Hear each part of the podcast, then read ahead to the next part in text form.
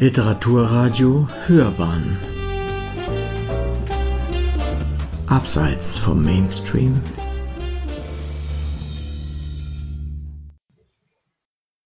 Ein Essay von Manfred Orlik Friedrich Dürrenmatt zählt mit seinen nahezu 30 Stücken zu den bedeutendsten deutschsprachigen Dramatikern des 20. Jahrhunderts. Vor allem in den 1950er und 1960er Jahren feierte er mit Der Besuch der alten Dame oder Die Physiker große Theatererfolge, die mit ihrer Aktualität und Popularität bis heute zu den meistgespielten Stücken auf deutschen Bühnen gehören. Auch seine abgründigen Parabeln und spannenden Kriminalromane denken wir nur an Der Richter und sein Henker oder Das Versprechen mit ihren eigenbrötlerischen Kommissären Berlach und Mattei gehören längst zum Bildungskanon unserer Zeit. Ja, sie sind Teil der Schullektüre geworden.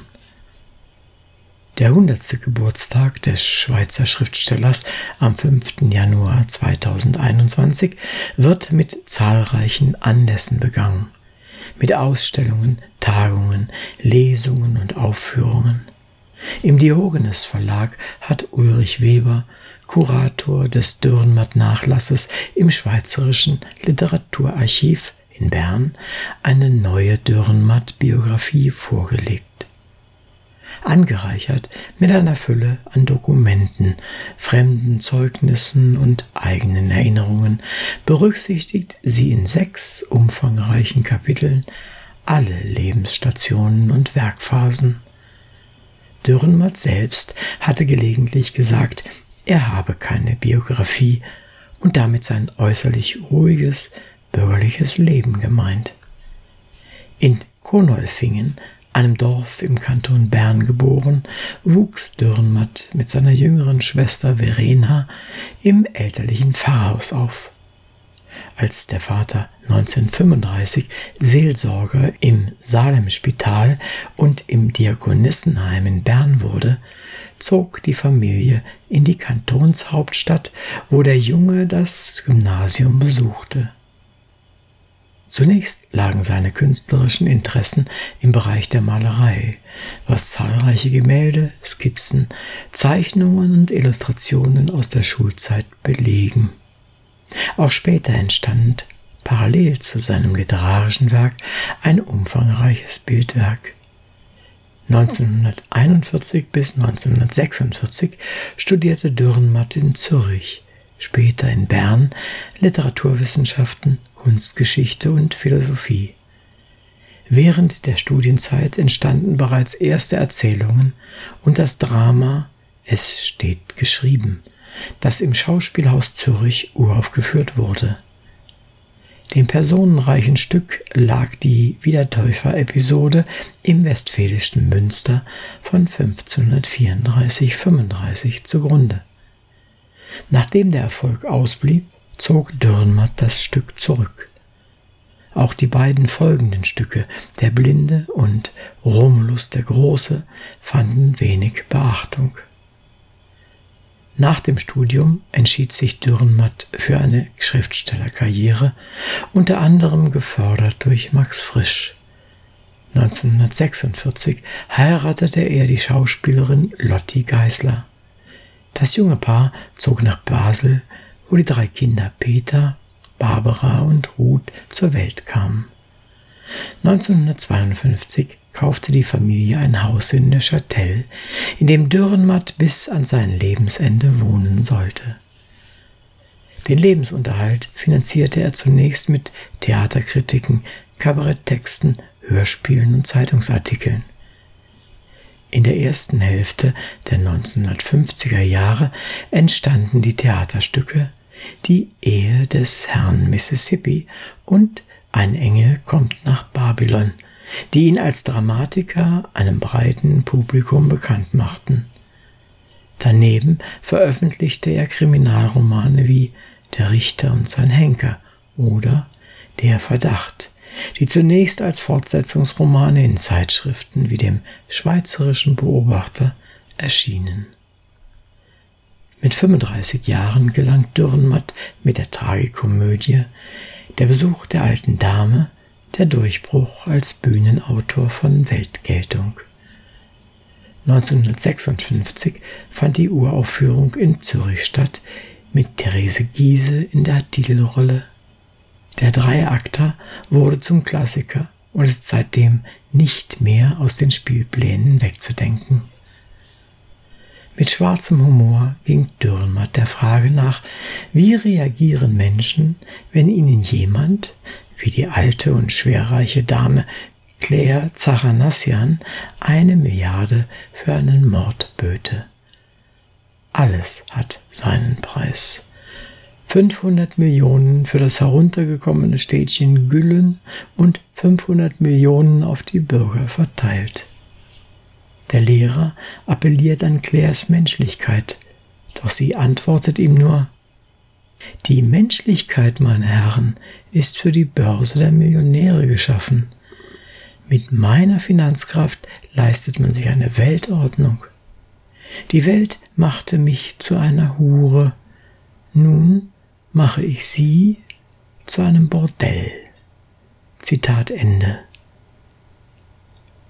In der Zeit des Wirtschaftswunders beschrieb Dürrenmatt die Käuflichkeit der Menschlichkeit und die Korrumpierbarkeit der Gesellschaft in Gestalt einer Kleinstadt. Sind unsere moralischen Normen nur eine Fassade, die in einer Krisensituation wie ein Kartenhaus zusammenbricht? In der Komödie Die Physiker setzte sich Dürrenmatt mit der Rolle der Naturwissenschaften und der atomaren Aufrüstung auseinander. Der brillante Kernphysiker Möbius, alias König Salomon, hat die Weltformel der Atomphysik entdeckt. Da deren Anwendung katastrophale Folgen für die Menschheit hätte, hat er Wahnsinn vorgetäuscht um sein Wissen in einer privaten psychiatrischen Klinik zu verstecken. Dort trifft er auf Einstein und Newton, ebenfalls zwei prominente Physiker, die aber Geheimagenten zweier konkurrierender Geheimdienste sind, die sich ebenfalls als geisteskrank ausgegeben haben. Zitat Unsere Wissenschaft ist schrecklich geworden, unsere Forschung gefährlich, unsere Erkenntnisse tödlich. Es gibt für uns Physiker nur noch die Kapitulation vor der Wirklichkeit. Sie ist uns nicht gewachsen. Sie geht an uns zugrunde. Wir müssen unser Wissen zurücknehmen. Es gibt keine andere Möglichkeit, auch für euch nicht. Nur im Irrenhaus dürfen wir noch denken. In der Freiheit sind unsere Gedanken Sprengstoff. Entweder bleiben wir im Irrenhaus oder die Welt wird eins. Entweder löschen wir uns im Gedächtnis der Menschen aus oder die Menschheit erlischt. Zitat Ende. Die machtbesessene Anstaltsleiterin Mathilde von Zahnt hat jedoch die Möbius-Manuskripte längst fotokopiert, bevor Möbius sie verbrannt hat. Das Schicksal der Welt liegt nun in den Händen einer alten, buckligen Irrenärztin. Dürrenmatt begründet das groteske Ende mit der Überzeugung, jeder Versuch eines Einzelnen für sich zu lösen, was alle angeht, muss scheitern. Die Uraufführung im Zürcher Schauspielhaus unter der Regie von Kurt Horwitz mit Therese Giese, Theo Lingen, Gustav Knuth und Hans-Christian Blech in den Hauptrollen wurde stürmisch gefeiert. Mit dem Stück wollte Dürrenmatt zeigen, was passiert, wenn Wissen, das die ganze Menschheit vernichten könnte, in falsche Hände geriete. Nach seiner Überzeugung konnte man den gefährlichen Zustand der Welt im Zeitalter des Kalten Kriegs nur noch mit Komödien abbilden. Mit Der Meteor, eine Tragikomödie über einen Schriftsteller und Nobelpreisträger, konnte Dürrenmatt 1966 einen weiteren Erfolg als Dramatiker feiern. Das Theater hatte jedoch längst avantgardistische Züge angenommen, von denen sich Dürrenmatt aber weitgehend fernhielt. Anfangs der 1960er Jahre war Dürrenmatt ein weltberühmter Autor. Für einige Jahre verlegte er sich mehr und mehr auf die Verwaltung seines bestehenden Werkes und sein Schreiben war weitgehend publizistisch ausgerichtet. Darüber hinaus war er als Regisseur und Direktionsmitglied am Basler Theater und als Berater des Zürcher Schauspielhauses tätig und bearbeitete Stücke anderer Autoren, so von Shakespeare, Lessing, Goethe, Büchner und Strindberg. Nach 1972 trat Dürrenmatt gelegentlich wieder als Dramatiker in Erscheinung. Doch Stücke darunter die Komödie Der Mitmacher, waren meist nicht sehr erfolgreich.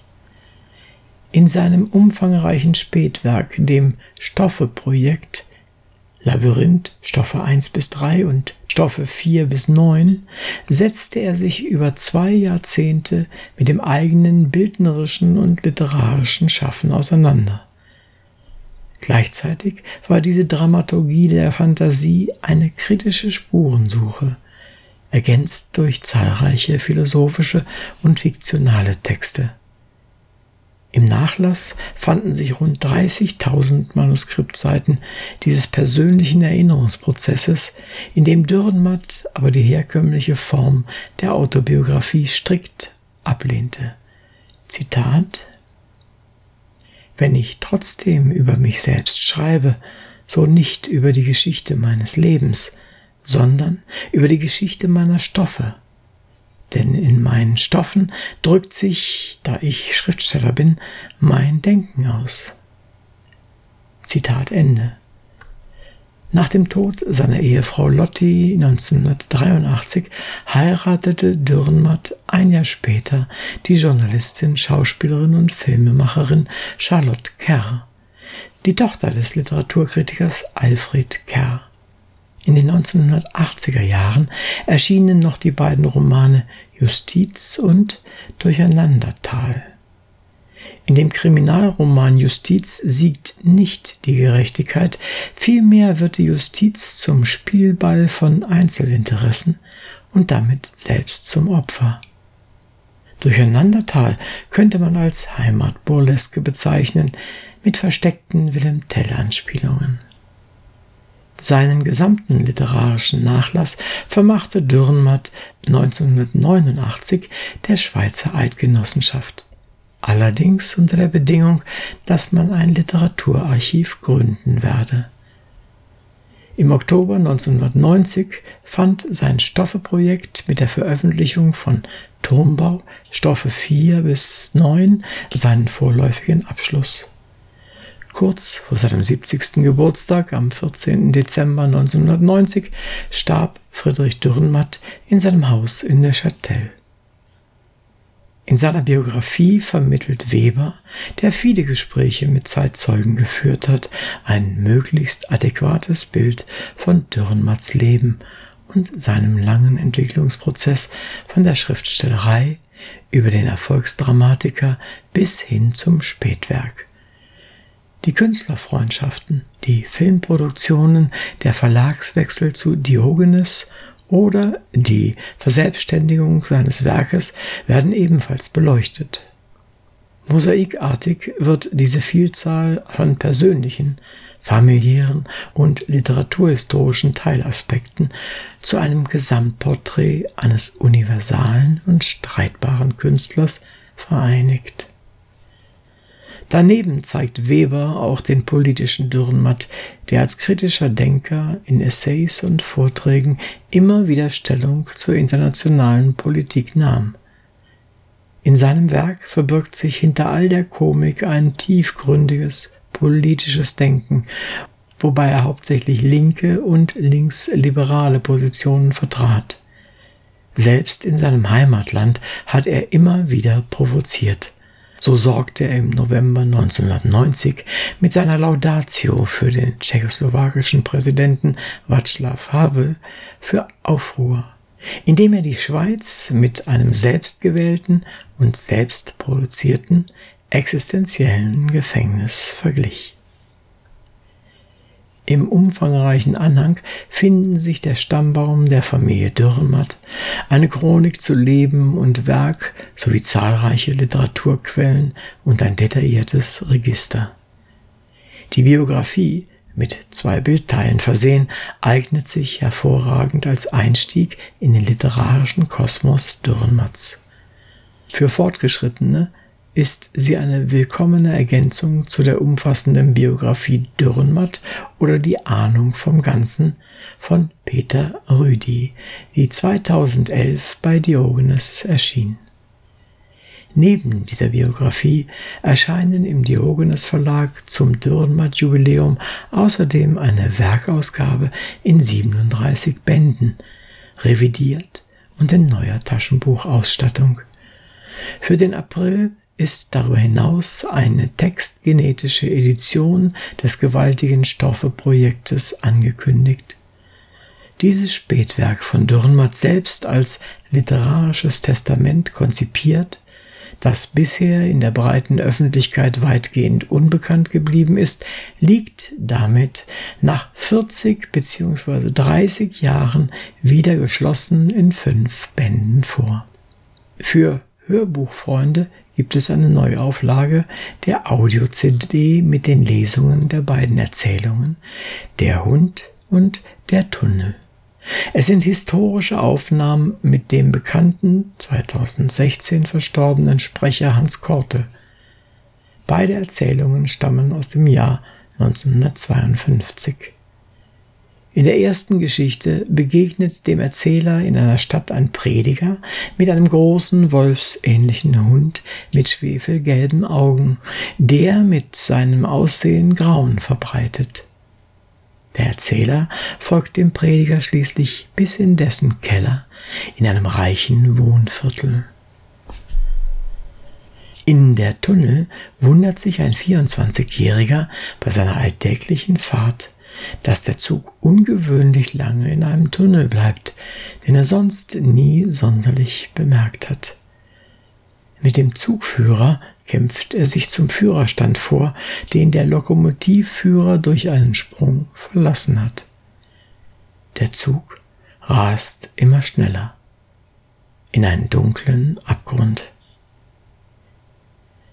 Der Dürrenmatt-Biograf Ulrich Weber ist auch Mitherausgeber des Dürrenmatt-Handbuches, das wenige Tage vor dem Jubiläum im J.B. Metzler Verlag erschien. Es entstand in enger Zusammenarbeit mit dem Schweizerischen Literaturarchiv und beinhaltet Beiträge von über 60 Forscherinnen und Forschern, die Dürrenmatts literarisches und bildkünstlerisches Schaffen sowie seine ästhetischen Ansichten umfassend beleuchten. Sie hörten die Wiederentdeckung eines Jahrhundertautors Neuerscheinungen zum 100. Geburtstag von Friedrich Dürrenmatt. Eine Würdigung von Manfred Orlik. Es sprach Uwe Kulnig.